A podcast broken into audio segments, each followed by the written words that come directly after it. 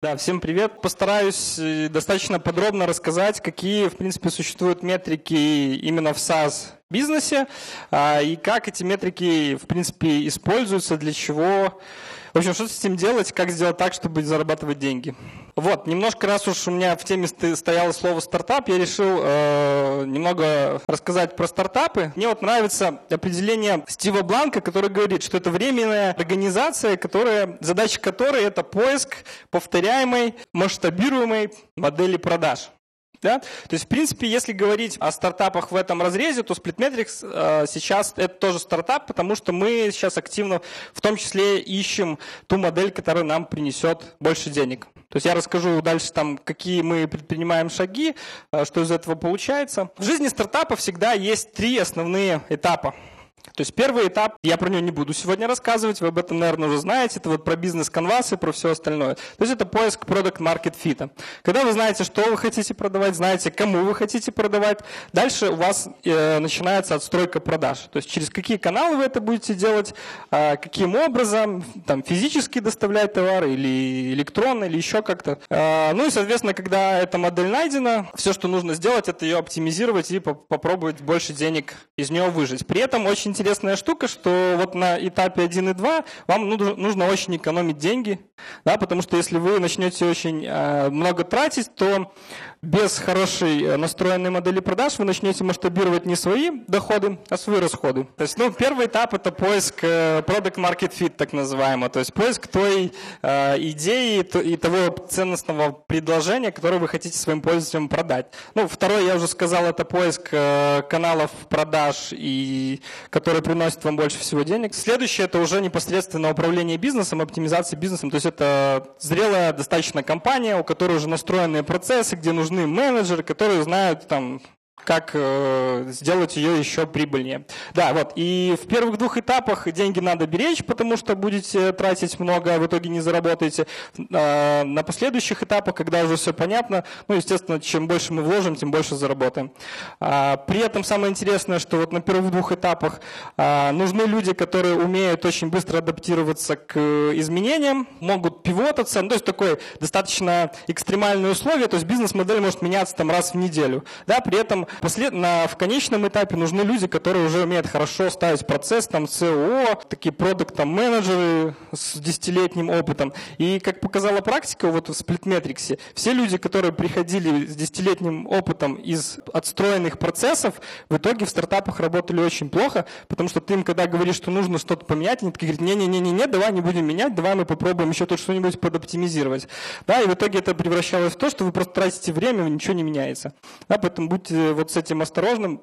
я дважды нанял двух очень классных человек, ну просто вообще спецы.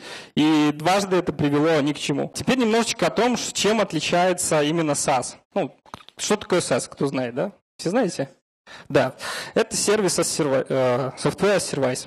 Так, что еще про, про SaaS сказать? Ну, SaaS достаточно распространенная модель, сейчас их очень-очень-очень много, то есть, в принципе, если вы занимаетесь ботами, боты тоже будут по, под эту модель подпадать, потому что там тоже есть подписки, и, в принципе, процессы э, достаточно похожи, просто, ну, канал поставки вашего продукта клиентам, он немного отличается. То есть, все остальное точно такое же. И здесь я решил рассказать о том, как выглядит вот в приближении одна продажа в SaaS-бизнесе?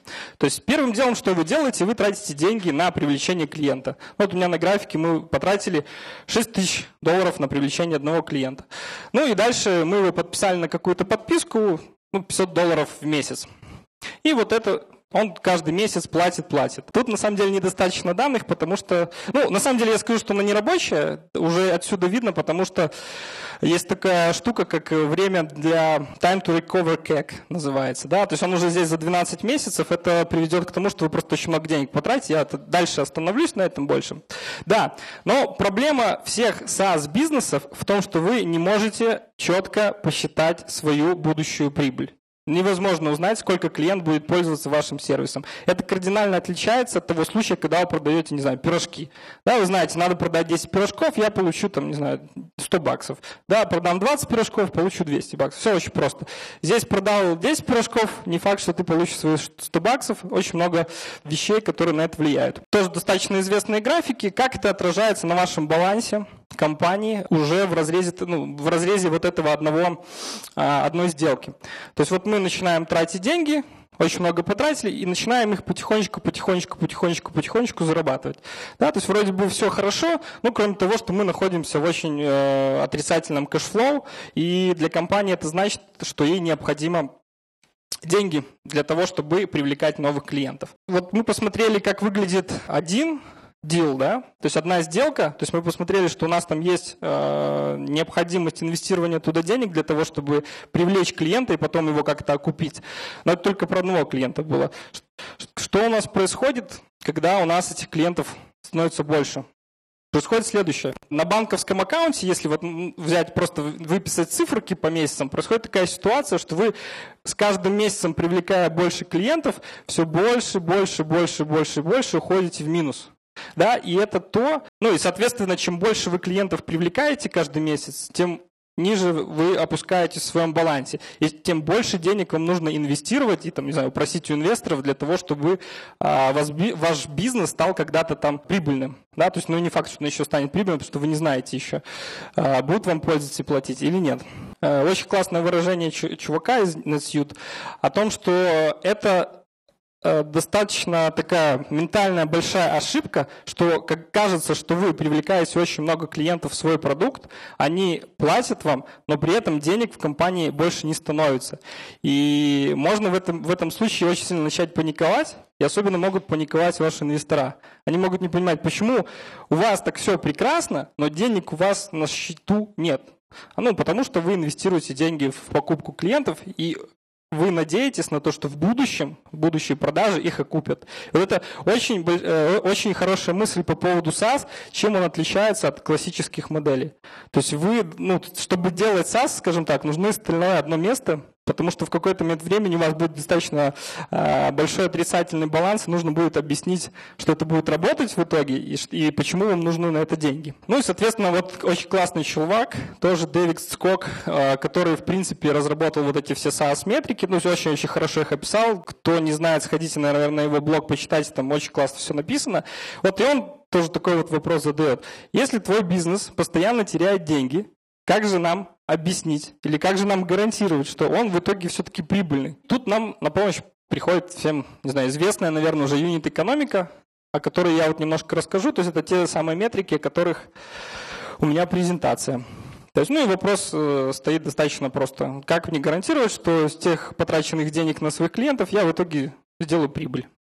Да, девушка моя сказала, что презентация типа скучная, малая картинок, вот я решил ее разбавить немного. Это, кстати, картинка из блога Микиты, Микада. То есть он тоже про эти темы на своей заре очень-очень много писал. Вот, так что знайте ваши метрики. Да, еще немного про Sales Funnel. Наверное, сегодня уже тоже много э, говорили. Я обращу внимание на две вещи, которые для SaaS очень э, важны и которые, ну, о которых мы будем дальше говорить. То есть в тот момент, когда происходит продажа, на самом деле э, продажа не заканчивается. Да? То есть вы привлекли человека в продукт, но при этом существует еще много дальнейших шагов воронки, которые позволяют вам допродавать что-то, апгрейдить человека на планы. Это приводит к тому, что вы с этого человека можете получить еще больше денег. То есть на, на том, что человек подписал контракт и начал использовать ваш продукт, продажи не заканчиваются. И что еще интересно, что существует, ну для некоторых стартапов это рабочая схема, виральный луп. То есть те пользователи, которые очень лояльные, которые получили хороший сервис, начинают приводить еще больше клиентов, еще больше клиентов.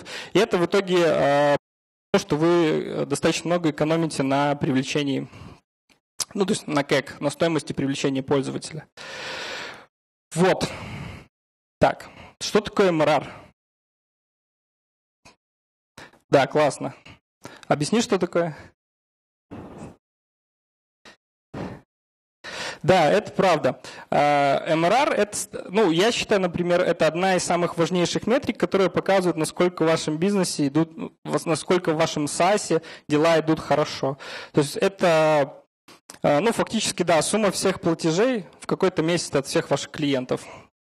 А, иногда используют э, этот annual э, run rate, или как он там называется, да, то есть это характерно для стартапов или компаний, которые в большей степени продают э, годовые платежи или какие-то более, более длинные чеки.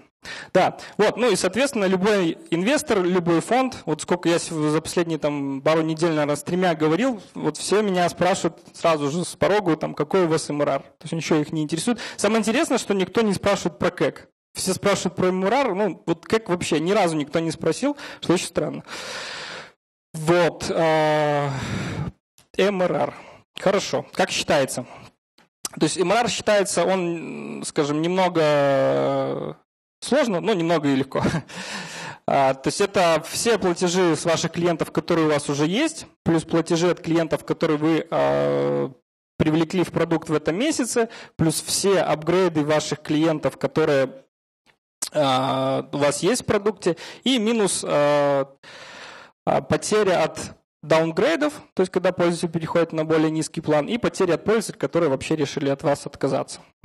Да, соответственно, для того, чтобы оптимизировать MRR, нужно вот этот каждый из этих пунктов, ну вот первый вряд ли, конечно, у вас получится, а, каждый из этих вот пунктов попытаться первые два увеличить, то есть увеличить количество людей, которые вы подписываете каждый месяц, и увеличить количество апгрейдов и там величину апгрейдов. Ну и, соответственно, держать ваш черн, про черн я дальше тоже расскажу, как можно ниже. Так, ну, LTV. Класс, все знаете. А, да, ну, тогда не буду сильно останавливаться определяется просто все те деньги, которые вы сможете заработать с пользователя за все время, пока он пользуется вашим сервисом. А, ну и как тоже уже говорили, то есть это то количество денег, которое вы потратили э, на привлечение одного клиента. То есть то сюда включаются затраты на маркетинг, зарплаты маркетинга, зарплаты селзов и так далее. Существует на самом деле очень много а, всяких разных техник, которые позволяют считать как там по-разному. Ну вот мне кажется, самая такая простая вещь, просто все сложить, поделить на количество Потом, если идти уже дальше, может быть, кто-то рассказывал там про сегментацию воронки, про то, что там разные, из разных источников разные кэк, разные конверсии, соответственно, надо искать лучше. Но, опять же, мы не про воронки сегодня, да, а про метрики.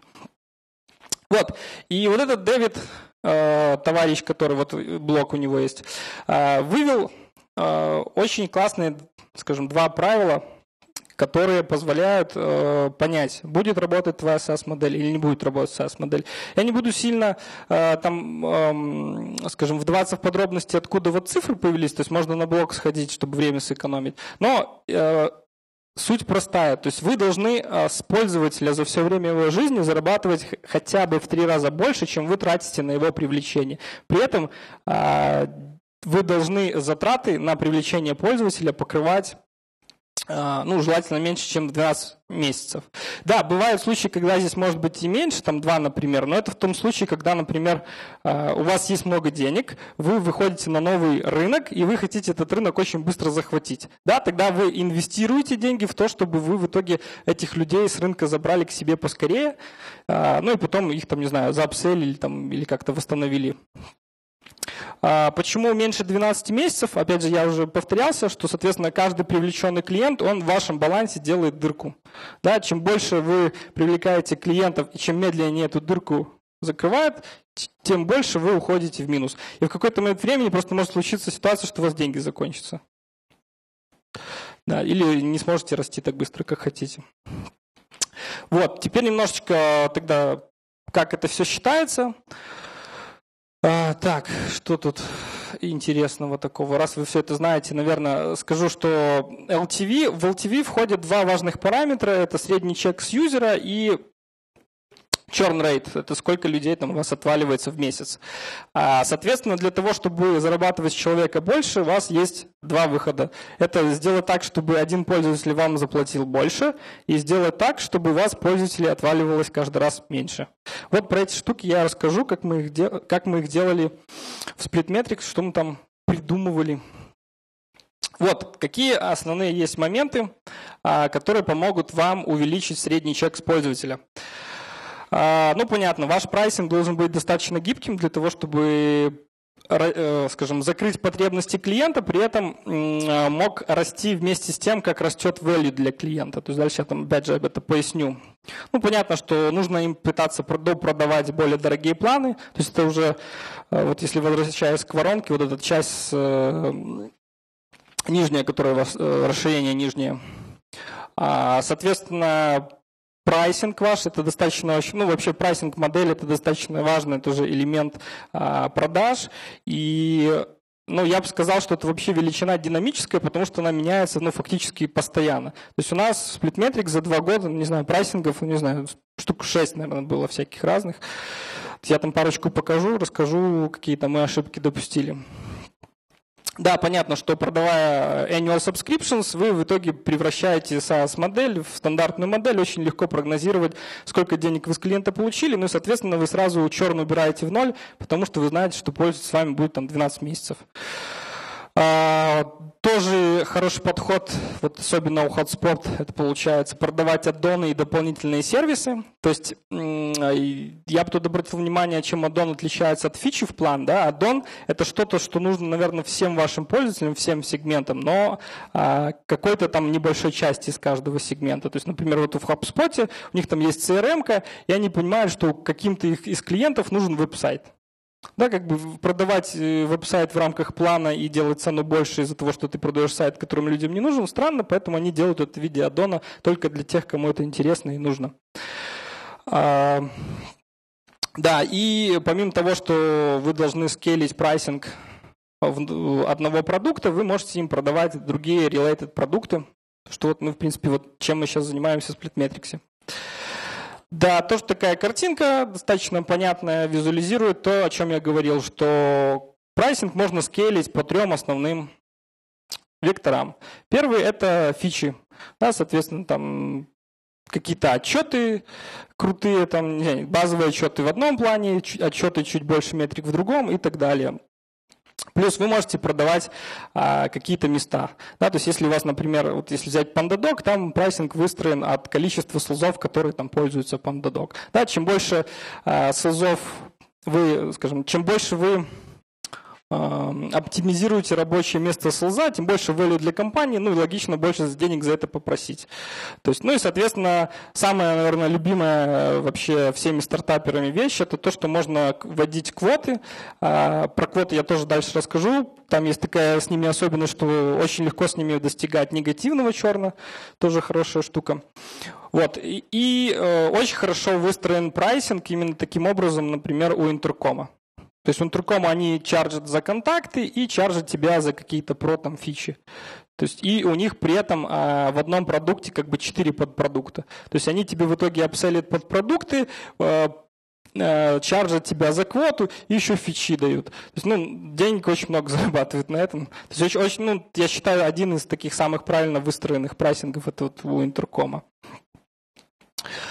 Вот, а, ну, соответственно, пример того, что мы продаем в Splitmetrics, у нас тоже все это есть. Соответственно, вот в какой-то момент времени мы поняли, что для нас основные квоты – это эксперименты, которые мы проводим. Да, э, кто-нибудь знает, что такое Splitmetrics? Надо там пояснять.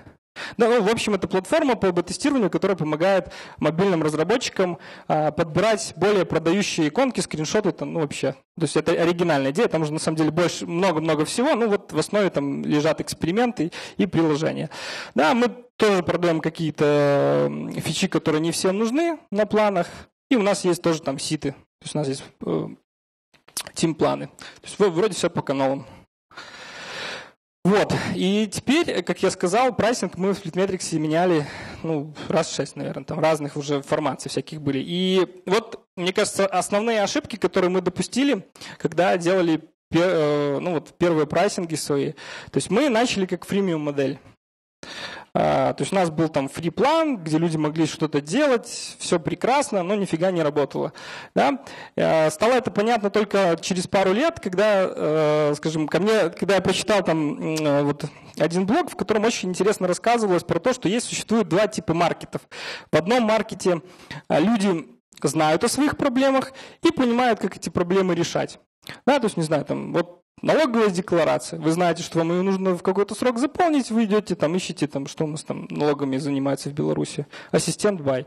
Вы идете и покупаете у них подписку. Все понятно, в этом случае очень хорошо работают всякие Inbound стратегии, там, привлечения и так далее. Есть друг, но есть другая часть рынка, в которой люди понимают, что где-то есть проблема, но либо не знают, что существует ее решение, либо, в принципе, не понимают, что э, эту проблему можно решить. И это вот то, что было у нас. Да, мы сначала пытались пользователям э, продавать, как будто бы они знают, что такое б-тестинг и как делать из их страниц продающие страницы, а получилось наоборот. Они на самом деле нифига не знали, им приходилось очень много об этом объяснять. Да? Вот, поэтому э, за фримиум модель э, только, то есть я бы ее выбирал очень-очень осторожно и, может быть, даже вообще никогда не выбирал для новых продуктов, только в том, в том случае, когда у вас очень понятный, очень простой анбординг продукт, который не требует участия человека, когда это проблема вот именно из первого типа рынка, когда пользователь понимает, какая у него проблема и понимает, как он ее хочет решить. А, ну, наверное, да, вот, наверное, так. То есть вот только в этом случае. То есть в нашем случае это было абсолютно не так. И, э, соответственно, у нас был фриплан, который мы благополучно и прибили. Но при этом мы такие э, тоже были зеленые в свое время и думали, ну, нужно же деньги как-то зарабатывать, хватит фри продавать. Давайте-ка мы попробуем сделать какой-нибудь э, дешевый план, который как бы поможет пользователю чуть-чуть купить, а если он чуть-чуть купил, значит, он уже будет готов купить и дальше. Да, мы его назвали Icebreaker. Как будто бы, ну, есть много исследований, что если человек привязал карточку, там, потратил 1 доллар, это значит, что он более вероятно купит что-то подороже. Мы взяли эту скажем, идею тоже в основу положили, а, сделали этот айсбрекер план, и это на самом деле привело к, просто к ужасным последствиям, потому что у нас были конкуренты, мы не подумали, как отреагируют на это конкуренты. И конкуренты тоже взяли и просто уронили свой прайсинг. И от этого проиграли все, потому что а, если раньше э, прайс был на там, эксперименты, скажем, там, 1000, то стал 500. Да, и все начали вдруг в два раза меньше зарабатывать. Вот, блин, такая вот история, да? Да, ну, на самом деле такое было, и действительно мы потом от этого очень долго пытались избавиться.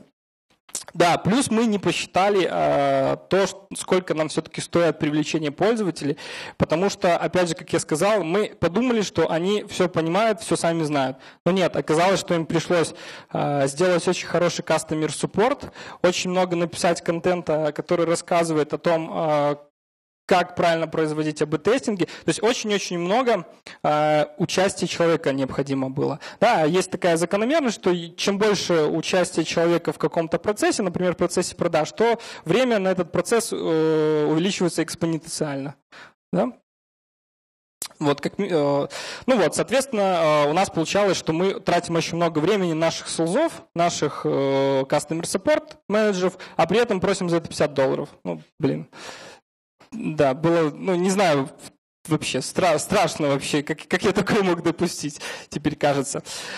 Uh, да, ну вот и а то, то, о чем я еще раз разговаривал, uh, уже раз, рассказывал сегодня, это то, что uh, мы не, скажем, недооценили наших пользователей, мы подумали, что тестирование это такая прям вещь, которую там Google пушит, и все они знают, но по факту провести один хороший АБ-тест Э, ну, требует достаточно большой подготовки от человека. Да, поэтому есть много статей, где говорят, АБ-тесты – это все говно, оно не работает. Ну, если, скажем, подходить определенно, то все прекрасно работает, но в большинстве своих случаев люди просто не, не понимают, там, какая ценность в каких случаях и что необходимо тестировать. Вот на это мы потратили очень много времени.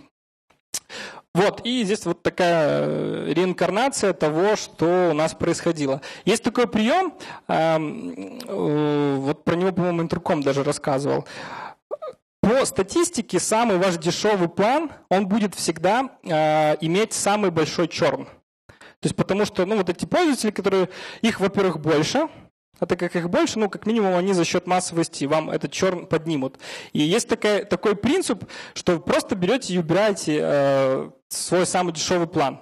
Мы это проделали в Splitmetrics раза три. И самое интересное, что конверсия не упала, а расти мрал стал в пять раз быстрее. Э, при этом э, есть такое тоже утверждение о прайсинге, что если вам ни один клиент не сказал, что ваш прайсинг для него дорогой, значит вы продаете дешево. Да, потому что не, э, то есть не, должно быть так, что все пользователи хотят купить у вас продукт. То есть ну, такое не бывает. Вот, еще тоже э, товарищ, который они тоже такое сделали и увидели, что у них там э, когда они убрали самый маленький план, получилось, что на 40% выросло ревеню. То есть это, это достаточно действенный и быстрый способ, как за, там, за месяц буквально поправить ситуацию в, в продажах своего продукта. Но тоже надо достаточно э, аккуратно к этому подходить. То есть в нашем случае мы просто поняли, что мы продавали не тому сегменту, поэтому для нас было логичным отбросить вот этих всех мелких компаний и сосредоточиться более на больших крупных компаниях. То есть вот сейчас, если мы раньше работали с какими-то там SMB, маленькими ребятами, то сейчас мы вот работаем там с ребятами уровня Microsoft, LinkedIn, там Яндекс. Ну, есть прям такие очень большие компании, у которых э, там несколько человек занимается бета-тестированием, которые на рекламу тратят миллионы долларов. А, в месяц. Вот. А, плюс а, еще вот, вот на самом деле здесь вот мы долго копались, когда у нас был план за 249, мы тоже поняли, что он не самое лучшее решение для нас, потому что у нее действительно был очень большой черн. И я когда сидел и думал, так как мы используем прямые продажи, и sales получает комиссию от продаж, ну, равную, там неважно, какой он план получил. Как же сделать так, чтобы sales продавал все-таки не вот этот план, да, ну, понятно, его легче продавать, а, ну, вот 249 хотя бы. И Долго-долго мы сидели с нашим Head of Sales. Единственное решение сфокусировать sales ов на более дорогом плане и скажем, заставить их почистить pipeline от этих мелких клиентов было то, что дали вот 249 планов, и это действительно сработало. Так, что тут еще?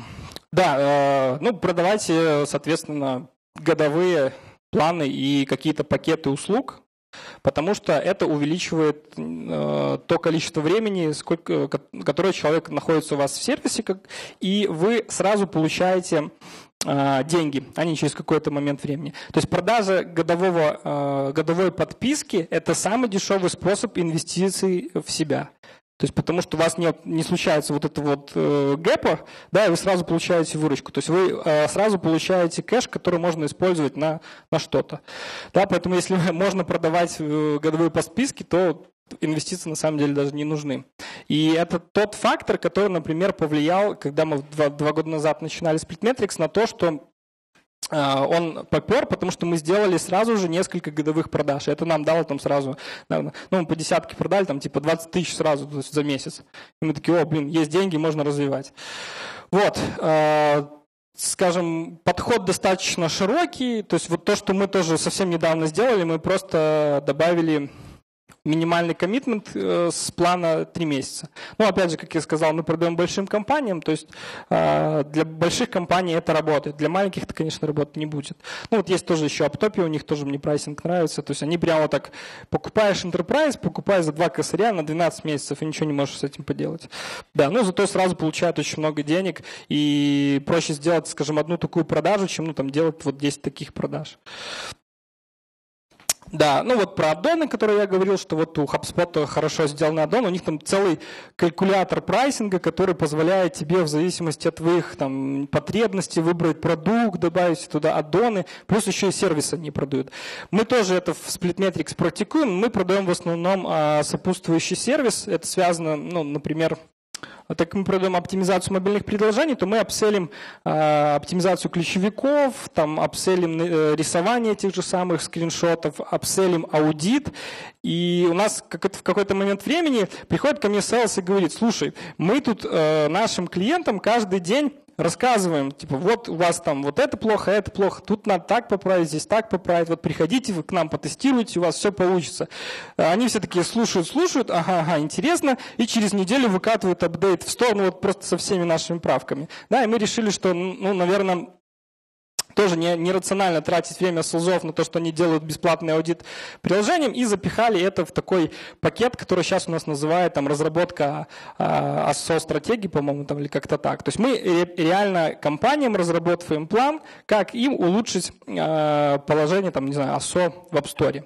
И это очень хорошо коллерирует с той а, скажем, с тем состоянием маркета, которое есть, потому что мы тем самым еще и учим наших людей. То есть это как, например, подарить э, человеку, который не умеет кататься на велике, велик. Да? То есть он такой скажет, ну, блин, велик круто, но типа мне не пойдет. А если ты человека научишь кататься на велике, подаришь велик, value для него ну, многократно возрастает. То есть мы, в принципе, пытаемся то же самое с нашими пользователями проделать. Мы им продаем там сервисы, какие-то аддоны, которые позволяют им в теме разобраться больше и получить больше value. И уже непосредственно дальше а, продаем им нашу платформу. Вот, э, то, что мы делаем сейчас. Мы делаем сейчас новый продукт, он тоже достаточно связан э, с мобильным рынком, но занимается оптимизацией закупки рекламы в Apple Search Ads. Если кто-то слышал, есть такой такая контекстная сеть, которую Apple буквально там в октябре прошлого года запустил, и вот мы буквально там, наверное, через пару недель уже сделаем первый альфа-релиз, тоже уже много клиентов подписали туда. Да, и самый вот тоже момент, который стоит обратить внимание, то, что мы не сделали в Splitmetrics в свое время, а, можно начинать продавать задолго до того, как у вас есть вообще там, не знаю, презентация. Ну, нет, презентация должна быть, все-таки надо счеты продать. Вот. Да, и мы напилили в свое время продукты, потом начали думать, кому мы продавать. Сейчас мы делаем не так. Мы сейчас пошли к клиентам, сказали, чего вам нужно. У нас уже просто, ну, у нас большая база клиентов, мы уже поработали со всеми э, там мировыми компаниями в топе App Store. Э, ну и в принципе знаем, какие уже у них проблемы, понимаем. То есть за два года все-таки дошло до нас. И мы, э, вот. И это, скажем, некая уже реализация тех идей, которые там нам доносили клиенты. То есть мы уже, наверное, подписали там человек 10 на бету. То есть это 10 человек, но это там компании, опять же, уровня LinkedIn, там всяких э, что там у нас еще больше, ну, Wargaming и так далее. То есть достаточно очень большие крупные компании.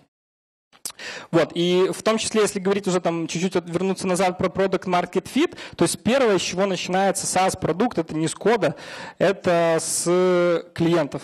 То есть, ну, не знаю, наверное, вам рассказывали уже на этих вот. То есть есть очень классный э, фреймворк, немного от, отвлекусь, расскажу про то, как валидировать идеи. И то, в принципе, как мы теперь подходим к реализации каких-то больших кусков функциональности у нас в продукте. То есть э, идея такая, что нужно найти 10 каналов, в которых э, тусуется ваш потенциальный пользователь. То есть 10 каналов это может быть, э, не знаю, если вы говорите, это блоги. Да, то есть если вы нашли 10 разных блогов, это все один канал. Да, то есть там это блоги, соцсети, не знаю, рефералы от друзей и так далее. Ищите 10 каналов, откуда можно достать пользователей. Потом пишете этим пользователям свое ценностное предложение, да, и э, смотрите, что они вам отвечают. Если вы смогли, то есть, ну, пишите там, не знаю, человеком, ну, 10 хотя бы из каждого канала. Если вы насобирали хотя бы э, там несколько там «да», по поводу вашей идеи, да, то, скорее всего, будет работать. Ну, там на самом деле самая интересная другая ситуация, что вот ты когда так начинаешь писать клиентам, спрашивать их, а нужно ли вам это, как вы решаете эту проблему, а, исходная проблема вообще трансформируется, ну, иногда кардинальным образом, и ты начинаешь делать абсолютно другое, а не то, что планировал в начале. Да, при этом а, ты не тратишь время на разработку продукта. Что обычно у нас, в Беларуси особенно, мне кажется, сначала делаем продукт, вроде кому-то нужен, но потом непонятно, как его продавать, и это в том числе было история со Splitmetrics. Мы сделали продукт, опять же, мы думали, о, да, его купят, это супер классная штука, мы же в PandaDoc его использовали, всем нравилось. Ну, а потом э, уперлись в то, что мы продавали, во-первых, не тем, не туда, и, ну, это, скажем, стоило много денег и много времени. Поэтому, если можете сократить время путем того, что идите и спросите у людей. Так. Так, ну тут какой-то у меня summary по тому, как все-таки выбрать правильную прайсинг-модель. Здесь, э, так, так, так, что у нас тут написано? Ночью сегодня делал, так что... да, э, без, э, ну, бесполезно делать pricing на основе тех затрат, которые вы делаете. То есть ваш pricing должен не исходить не из того, Сколько денег вы тратите на то, чтобы там тот, тот или иной сервис поддержать, а то, сколько он value приносит вашим пользователям. Э, ну, достаточно понятно, да? А, да, не стоит быть самым дешевым. То есть, если продукт говно, цена его тоже не спасет. И как мы видели, вот как я уже на своей, скажем, мы сметали, то есть, если уменьшать pricing, то а, ну, можно ждать э, реакции конкурентов, который в итоге обвалит просто цены, цены на рынке. ни к чему хорошему это не приведет. Да, опять же, сделайте pricing достаточно высоким, то есть всегда его можно скинуть, всегда можно дать э, клиенту скидку, там поменять 10 тысяч раз, но э, достаточно сложно его всегда поднимать, потому что ну, должен, должен быть какая-то причина, почему ты его поднимаешь. То есть об этом нужно пользователю ну, хотя бы донести, иначе, ну, скажем, будут много недовольных и будут churn, э, churn большой. Да, ну, соответственно, как я уже говорил, pricing – это не что-то статичное, pricing – это то, что меняется, ну, достаточно часто, в зависимости от того, чем больше вы о своих клиентах узнаете, тем больше вы понимаете, как им правильно и за сколько это продать.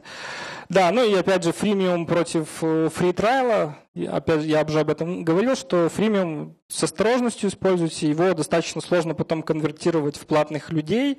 А вы тратите если у вас есть какая-то поддержка и необходимость в поддержке, то вы потратите очень много времени на ваш customer support. То есть это должна быть действительно такая self-service, автоматизированная платформа, в которой привязал карту, нажал кнопку «Сделай мне хорошо», и больше от этого ничего не нужно. То есть если у вас что-то сложнее, то, ну, наверное, лучше отказываться. Да, так, при, приблизились мы уже к churn рейту. Так, как мы сказали, churn rate, есть два типа churn rate. Churn rate в пользователях измеряемый и churn rate в деньгах измеряемый. То есть в пользователях, а, ну, можно сказать, это то количество людей, которые вы теряете каждый месяц, в деньгах это то количество денег, которые вы теряете каждый месяц. Да, это не, э, не всегда в процентном соотношении коррелирует. А, как можно, собственно говоря, уменьшить черн и что с ним делать? Очень мощная вещь – это негативный черн. Я про него раньше, дальше расскажу. Вкратце, это когда а, деньги, которые вы получаете с апгрейдов и апселлов, они превышают те деньги, которые вы теряете с людей, которые чернулись. То есть это фактически одно из э, самых больших бустеров бизнеса, которые существуют. И вот мне кажется, всякие аналитики, там типа Mixpanel, вот Intercom, которые продают свои услуги на квотах, они, им это очень легко достигать. Да, то есть если у вас нет какой-то квоты, которая скелится в зависимости от размера бизнеса, то вам будет это практически невозможно выполнить. Поэтому всегда старайтесь искать какую-то квоту, которая растет с тем, как растет компания и value для компании, и пытайтесь э, ну, достигать негативный черн. А, да, э, в SaaS появилась такая, скажем, отдельная роль, как э, Customer Success – это достаточно важный элемент, который вот помогает на вот нижнем этапе воронки людям допродавать и экспандить их. Я про Customer Success немножко расскажу. А, но если возвращаться к суппорту простому, да, то пока у вас мало пользователей и ваши Customer Success Manager не загружены, пытайтесь сделать самый лучший э, суппорт, который вы только можете, потому что зачастую э, там, скорость ответа на вопрос или там, качество ответа на вопрос является одним из определяющих в выборе конкурентов, особенно когда э, фичи очень-очень похожи между собой. Да, используйте Red Flags, это такие индикаторы, которые позволяют вам определить, что пользователь скоро чернится. То есть я дальше тоже расскажу. Ну, в принципе, про все дальше расскажу, чтобы уже э, не повторяться. Да, э, соответственно, два типа черных, которых я э, сказал. То есть customer черный – это все пользователи, которые чернулись на количество всех пользователей, в принципе, которые у вас были в этом месяце. Доллар черный – это сумма всех MRR от пользователей, которые чернулись, на общий MRR от этих всех пользователей в этом месяце. Ну, в общем-то, все понятно. То есть там у нас пользователи убегают, здесь у нас убегают деньги. Да, вот такая картинка всегда обычно показывается когда говорят о черне. Почему? Потому что если у вас большой черн, то как много вы наверх новых клиентов не забросите, они все снизу выпадут. И вы потратите очень много денег, как ваш очень возрастет, но при этом не успеете с них заработать денег. Это вот к вопросу тому, а, будет ли та модель profitable или не будет в самом начале. Да, то есть это будет зависеть от того, какой черн у вас на самом деле. И сколько пользователей будет времени у вас в платформе. То есть э, иде, идеальный вообще вариант, когда черн там меньше процента. А, но это, скажем, такая достаточно очень сложная работа. То есть у нас из-за того, что есть сезонность, например, в бизнесе, черн вообще просто там 20% достигает. Это просто крайне, э, ну, такая пограничная величина, и за ним нужно следить очень. Но мы просто понимаем, что у нас есть сезонность, поэтому пользователи, когда у нас отваливаются, они через там, пару месяцев возвращаются. Поэтому у нас немного это нивелируется. Вот. А, опять рисунок. Вот э, была моделька, которая показывала, там, что мы в самом-самом начале, когда я показывал про то, что происходит с SaaS, когда мы начинаем больше людей докидывать. Вот, эта моделька, ну, вот это, в принципе, она и есть. Вот мы докидываем каждый месяц по два новых пользователя. Вот у нас тут сколько-то мы там денег потратили, вот где-то мы там начали денег зарабатывать. Но в этой модели я не учитывал черн. Да? Если сюда добавить черт в одного пользователя в месяц, на третий месяц начинает по одному пользователю отваливаться, то, ну, то есть если два графика сравнивать, ну, вы увидите, что тут вот только-только здесь мы достигли низа, и там в несколько раз возрастают деньги, которые нам нужны на то, чтобы привлечь этих же самых пользователей, и в два раза там или в три возрастает время, которое необходимо на то, чтобы рекавер как сделать. Поэтому э, даже небольшой процент черного очень-очень сильно будет на вашем росте сказываться. И как, пока у вас компания небольшая, ну, скажем, вы там зарабатываете 10 тысяч долларов в месяц, и у вас черн, э, сколько там, ну, 1%, это сколько, 100 долларов, да, наверное? Я плохо считаю на, на, на ходу. Да, ну, соответственно, ну, 100, 100 долларов, ну, там, или кажется, ну ничего там вроде, ну хер с ними, да, а когда у вас бизнес начинает расти очень-очень много, и когда у вас становится, скажем, оборот 10 миллионов, то 1% от 10 миллионов – это уже существенная сумма, которую стоит экономить. Вот, поэтому именно на ранних этапах стоит пытаться уже с черным работать.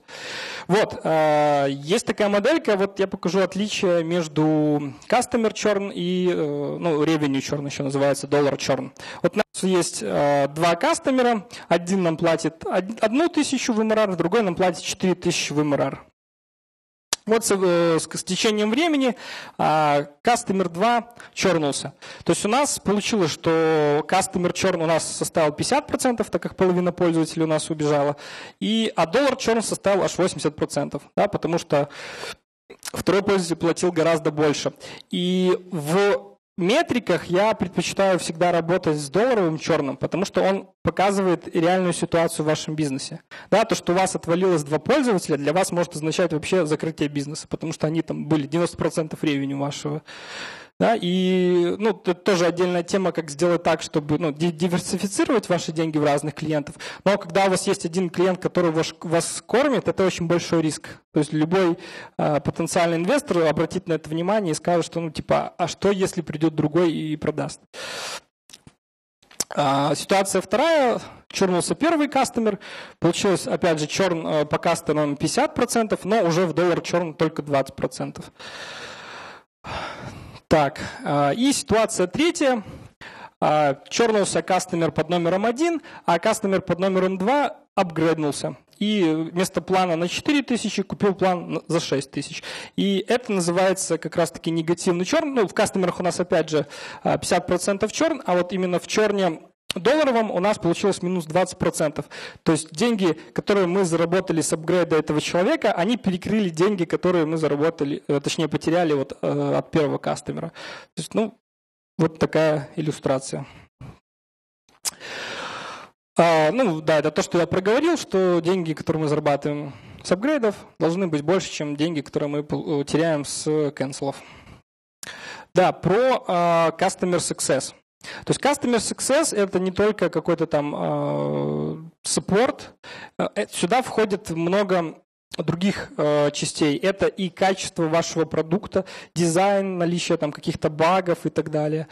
Э, и то, скажем, каким пользователям и как вы продаете. Да? То есть если ваш salesperson э, пытается как-то ну, продать какие-то неоправданные ожидания клиенту, да, и клиент, приходя в сервис, понимает, что он там, ну, скажем, не получает ту value, которую хочет, то он очень сильно расстраивается, да, и чернится. Да, поэтому очень важно именно продавать тем людям, которым необходимо. Надо там бежать за человеком и кричать «купи, купи, купи».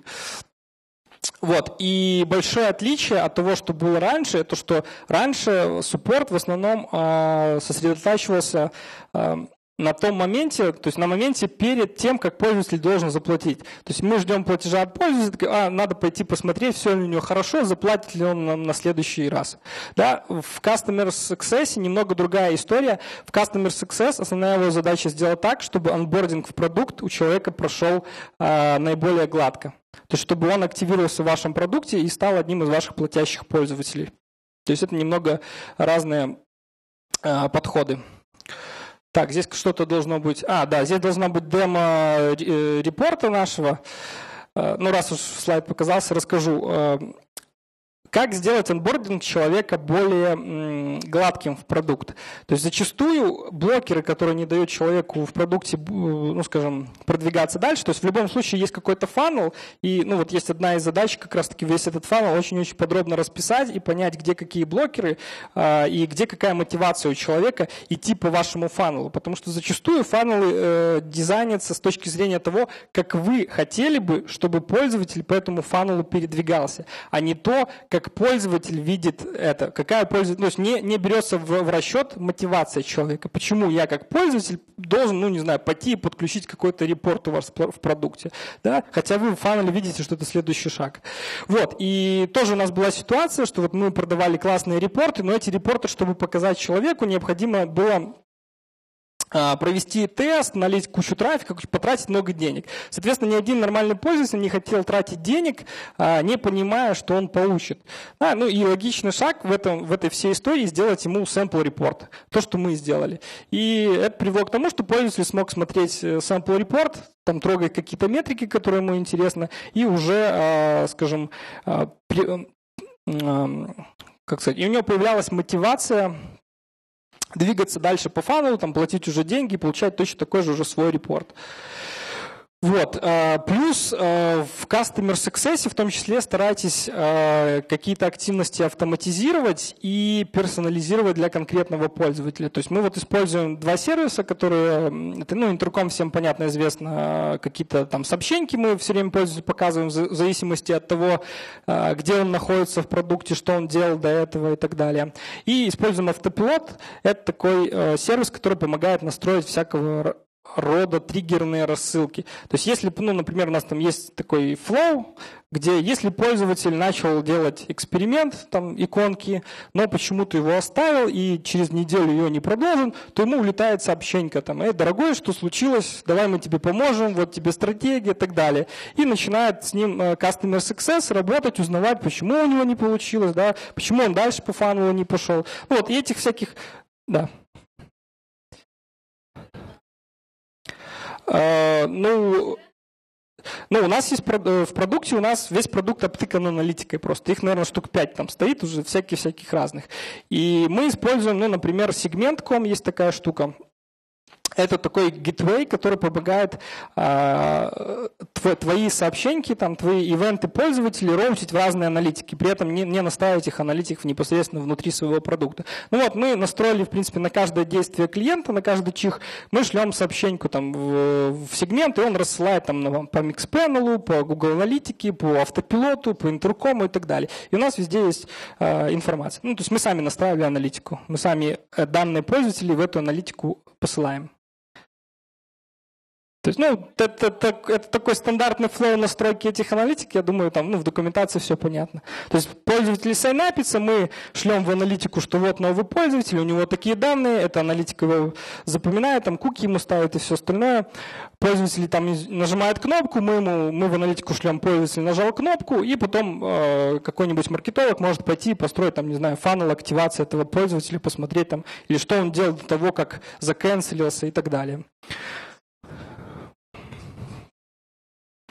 да, мы сейчас переходим и в интерком, в том числе в такие триггерные рассылки. Ну, был у нас автопилот, э, ну, исторически так сложилось. Да, и мы сейчас как раз в это все перенесли даже в интерком. У нас в автопилоте остались только, у них есть классная фича такая Form Captures, то есть у нас все формочки на сайте, они подключены к, автопилоту, и когда человек э, ну, не знаю, там ночью, когда customer суппорта нету, например, если не покрывается, то отправка э, формы, там, не знаю, демо или еще чего-то, оно приводит к тому, что пользователю прилетает такой автореплай, который замаскирован вроде как не под автореплай, и который говорит, вот мы видим, что ты у нас есть, мы о тебе заботимся, вот тебе, пожалуйста, почитай о своем вопросе какие-то там вещи, ну и так далее. Ну и потом уже, когда customer success возвращаются там на работу, они уже там смотрят, что этот человек делал, ну и контактят его.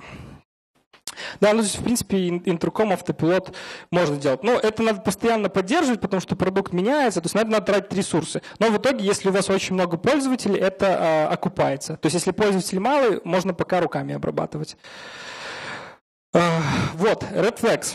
Такая штука хорошая, интересная. То есть а, как, э, э, как избежать того, чтобы пользователь ушел из вашего продукта. Да, потому что когда он нажмет на кнопочку cancel, уже поздно.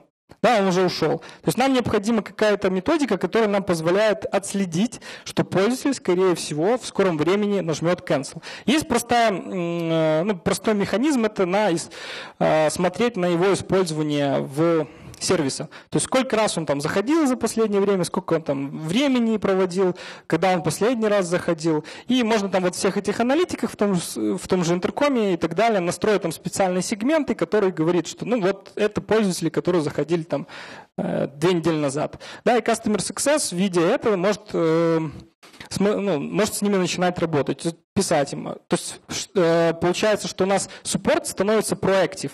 То есть мы не ждем, что пользователь к нам напишет, мы сами начинаем пользователю писать и спрашивать, а что у тебя случилось. Это один подход, э, ну он такой довольно стандартный. Есть другой подход на основе э, использования фич.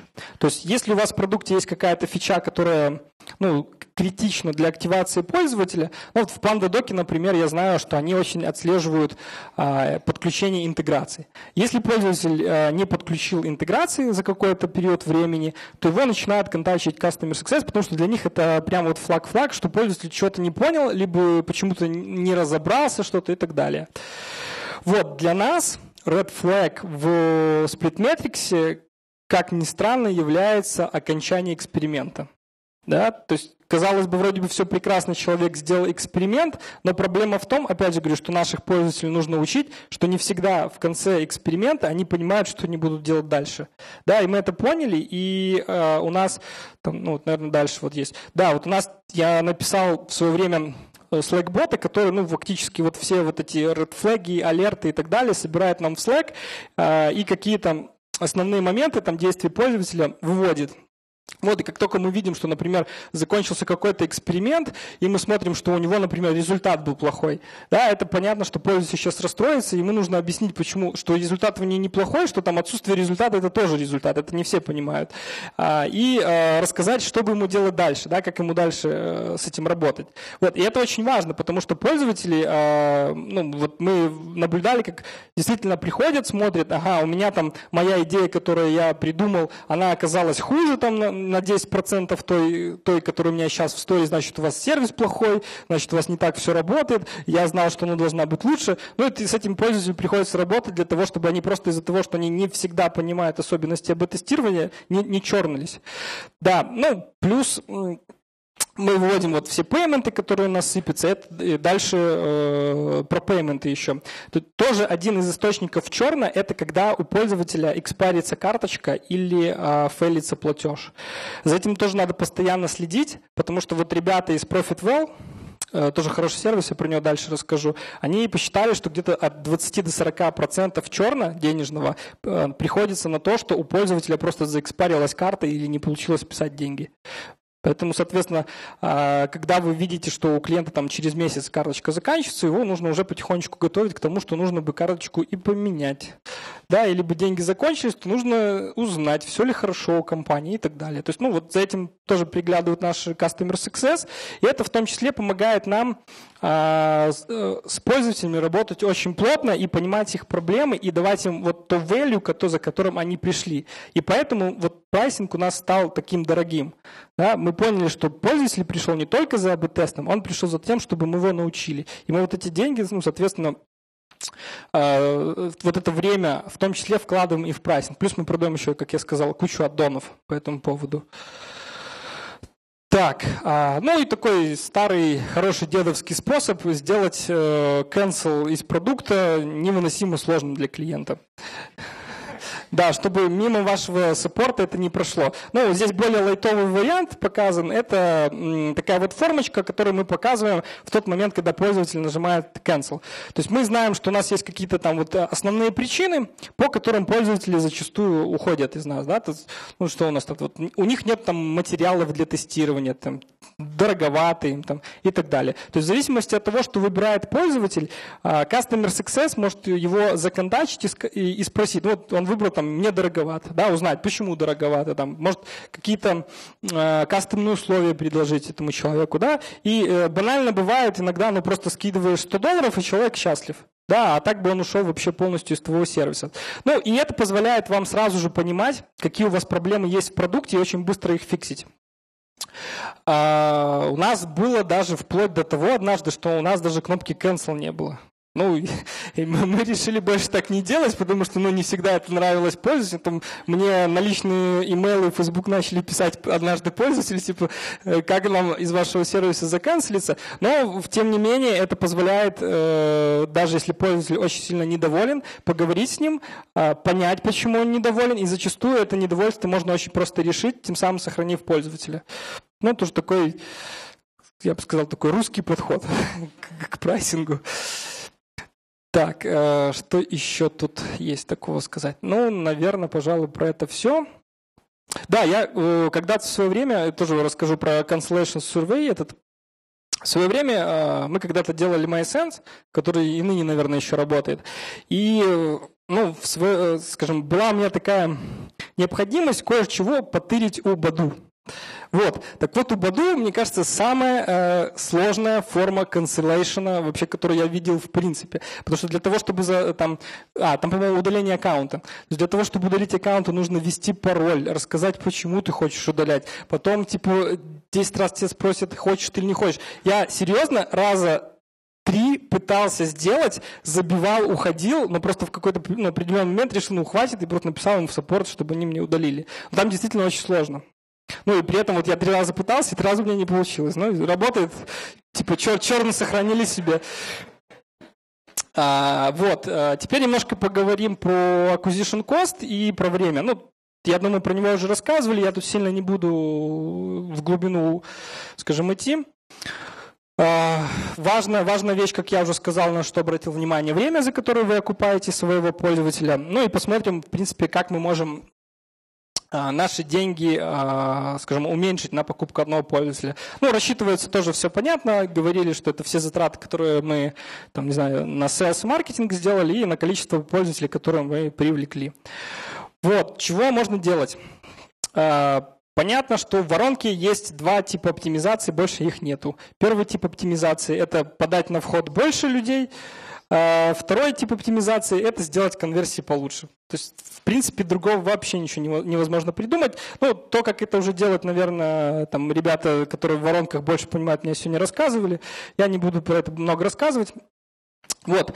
Другой э, подход – это использование более дешевых каналов привлечения. То есть вот я сюда скорее отношу inbound маркетинг, engineering cost маркетинг. А, и убирать, как я уже еще раз э, говорил, э, присутствие людей в процессе продаж. Как только вы решаете, что вы будете продавать большим компаниям, нанимаете отдел продаж, то есть время сделки возрастает э, экспоненциально. Потому что помимо того, что а, с вашей стороны присутствуют люди, которые принимают решения. Еще присутствуют люди, которые принимают решения с их стороны. То есть это начинается там а, согласование договора, там, кто-то хочет там какие-то условия свои. Это длится очень, действительно очень долго. У нас бывало случаи, что мы а, год закрывали один контракт. Ну, компания там большая, естественно, но год. Да, и в среднем цикл продаж у нас где-то около трех месяцев. То есть три месяца проходит с того момента, когда пользователя мы подали на воронку и когда он уже подписал какой-то контракт. То есть это еще в хорошем таком случае. Поэтому, ну вот Sales, я бы вот не сказал, что это прям очень хороший канал, но если понимать, что делать, то работает хорошо. То есть, ну вот опять же, где есть фримиум, там, наверное, Sales не нужен. Да, соответственно, сокращайте время на анборд э, новых пользователей, потому что чем меньше времени они находятся у вас в пайплайне, тем больше времени э, sales может потратить на привлечение других пользователей. Ну, тут понятно. Это к теме тому, что, того, что, э, опять же, если у пользователя есть где-то блокер, если вы у него просите э, там, экспортнуть какие-то данные для него очень sensitive, то, наверное, э, проще ему дать какой-то sample дата, чтобы он по этому шагу прошел дальше, и уже когда там понял все value, понял свою мотивацию, при, привязал действительно там свои данные. Ну, точно так же с картами там это работает. А, да, ну и еще там, где это возможно, использование рефералов и виральности. Рефералы фактически ни в одном SaaS, который я видел, не работали. Ну, не знаю, Dropbox, наверное, ну, не знаю, нет, Dropbox, наверное, SaaS нельзя назвать. А, это работает очень в ограниченных случаях, вот эти рефералы и виральность, когда сам продукт способствует тому, что пользователи приглашают других людей. То есть если взять мессенджер, например, там виральность очень хорошо развита, потому что для тебе, для того, чтобы общаться, у тебя есть мотивация другого человека в этот мессенджер затащить. Да, я там тоже своим друзьям всегда говорю, мне неудобно в Вайбере, давайте в Телеграме. Ну вот так и работает. Да, все приходят в Телеграм. Точно так же и в SaaS бизнесах. Если есть такой flow, это будет работать. Если такого flow, работать не будет. Вот в Pandadoc там есть такой flow один, но он, в принципе, не очень хорошо работает. А, там, когда ты посылаешь документ человеку, а, соответственно, человек, который не пользователь PandaDoc, ему тоже предлагается, вот смотри, мы, у тебя тут доки накопились, может быть, ты у нас тоже эти доки будешь хостить и воспользуешься нашим, нашим сервисом. То есть работает, в принципе, достаточно хорошо и э, ну, не выглядит как надуманное. Но, например, в нашем сервисе так работать не будет, и мы, в принципе, даже и не начинали это делать а, по одной простой причине, что обычно компании неохотно рассказывают а, о том, какие приемы они используют в своей работе, как они оптимизируют свою деятельность. Да, поэтому не будет компания своим конкурентам рассказывать, вот, блин, мы там типа подняли конверсию на 50% в Splitmetrics, идите попробуйте. Ну, не будет такого. Они скажут, не-не, мы ничего не тестим, у нас так все работает. Примерно так и все происходит. Вот, поэтому э, надо смотреть. Да, касательно sales еще расскажу немножко. Э, наша большая ошибка была в самом начале, что мы начали нанимать селзов очень рано и начали нанимать их в США. То есть, чтобы вы понимали, селс в США такой хороший э, стоит там, ну, 10 тысяч в месяц. Ну, для стартапа 10 тысяч в месяц, это, ну, можно прям вот всю команду разработки кормить. И опять же, возвращаясь к, к тому пункту про то, что люди, которые хорошо работают в уже в устоявшихся процессах, плохо работают э, в процессах, которые изменяются в стартапах. И мы взяли как раз-таки человека там из-за Penny, у него там было 10 лет прям опыта продаж, он был очень крутой, и все, что он сделал за один месяц, нам постоянно говорил, что нужно завести Salesforce, иначе продаж не будет. Ну, соответственно, целый месяц он нам это говорил, и на следующий месяц мы решили, что, ну, как бы продаж не было, все как бы. Ну, понятно, там должно быть какое-то время, но в итоге мы поняли, что это не работает.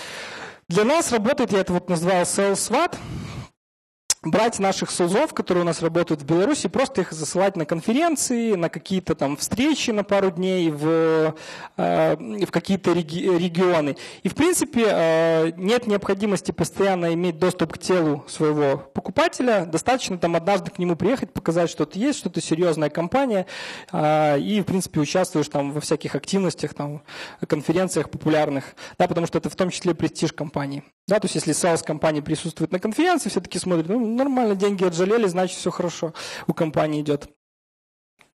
Да, да, воронку продаж тоже у нас она разбита на три этапа.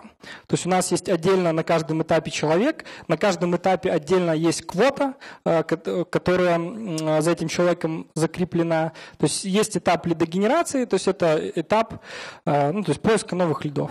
То есть есть различные подходы. Вот мы тут, например, один из сервисов Clearbit используем, достаточно неплохо сделан. Он позволяет о человеке узнать там инфу по компании, найти email человека по имени, ну, много всяких таких интересных штук. А, непосредственно сами продажи, то есть есть слзы, которые э, принимают, скажем, вот этот лидогенерация, это какой-то такой пресел этап, непосредственно э, Продажи уже делают солзы, которые там вооружены презентацией, которые понимают, как там работает этот ОСО, которые могут дать консультацию, то есть мы их этому учим постоянно. Да, но есть Customer Success, вот, который а, делает то, что так, сейчас у меня батарейка сядет. Будем ближе, э, до, до, скажем, быстрее. А, а, ну, понятно, опять э, автоматизируем для того, чтобы убрать людей из процесса. Нужны в любом случае квоты. Если sales квоты не выполняет, слеза надо увольнять, на его место брать другого. И этот процесс – это постоянный процесс, который нужно делать. И э, всегда, очень много мы используем всяких АБ-тестингов, всяких разных копий, ну, так как мы занимаемся cold emailing, вот Mixmax один из тулов, который мы используем. Э, у нас очень-очень много написано всяких копий писем, нескольких вариантов для разных сегментов, для разных компаний, для всего. И, ну, и они постоянно вот оптимизируются. То есть это постоянная-постоянная работа. Вот, ну, PipeDrive мы здесь используем как CRM-ку. Соответственно, надо где-то ваших клиентов вести. Так, вот, э, касательно inbound маркетинга, что мы делаем? Мы делаем контент для наших э, пользователей, делаем его бесплатным и, в принципе, даже не пытаемся его продавать. Это нам дает возможность получать имейльники. Э, не из всех имейльников, конечно, мы там продажи делаем, но э, это очень дешевый способ, скажем так, и долгосрочный. Самое интересное, что э, чем больше контента у вас получается, тем, чем больше он спред интернет, тем больше к вам потом возвращается.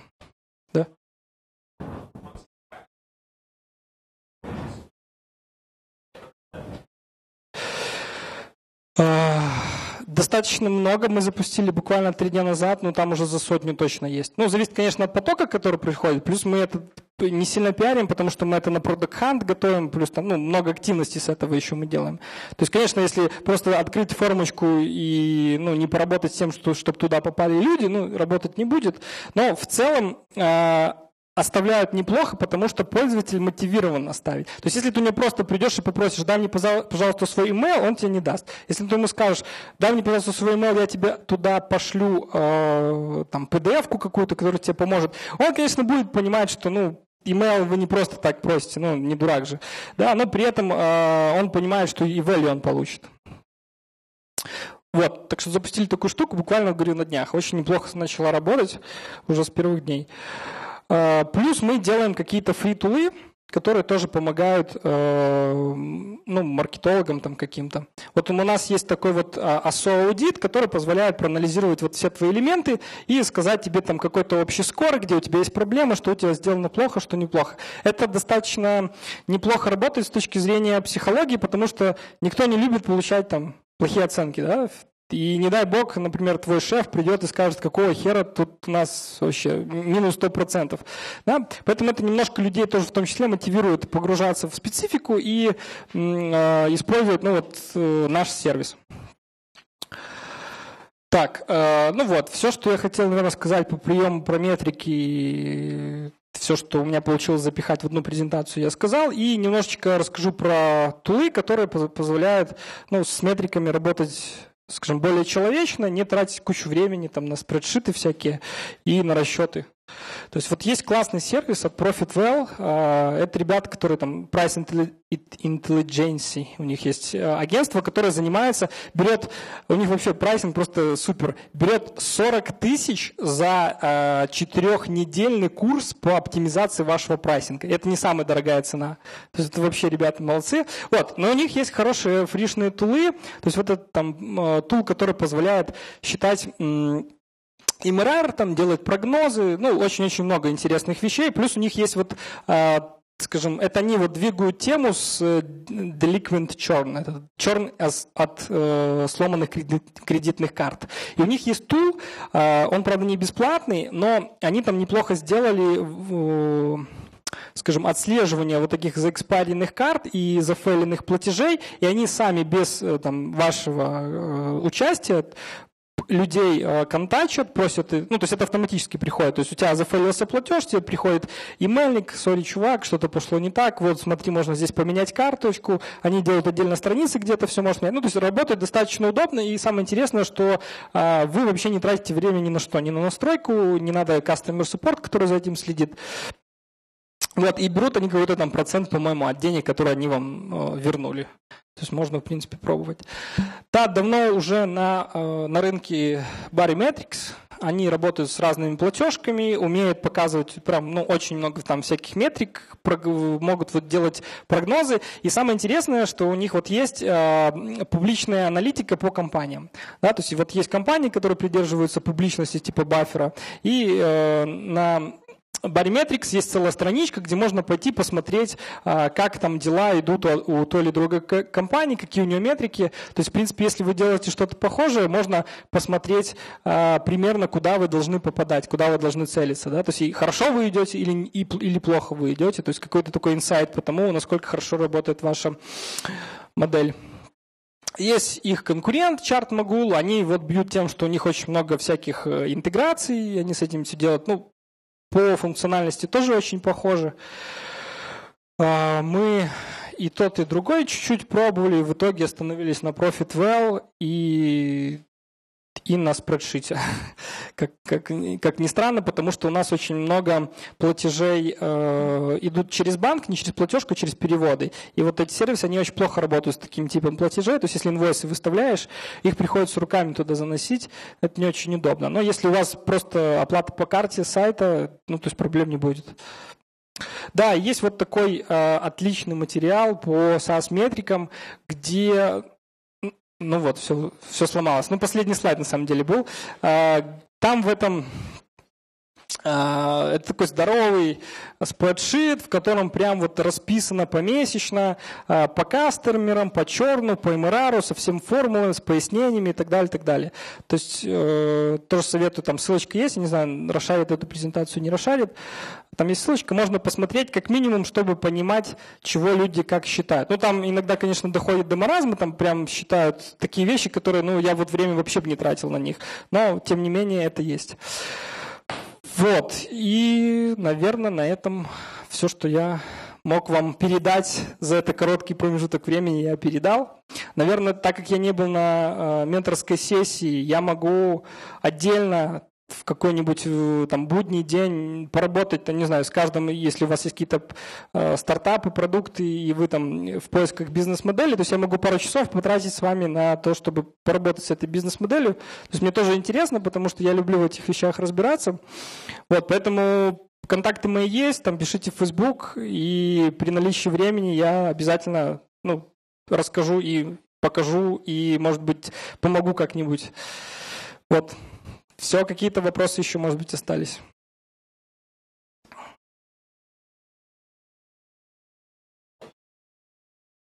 Все, я вас, я вас утомил, а?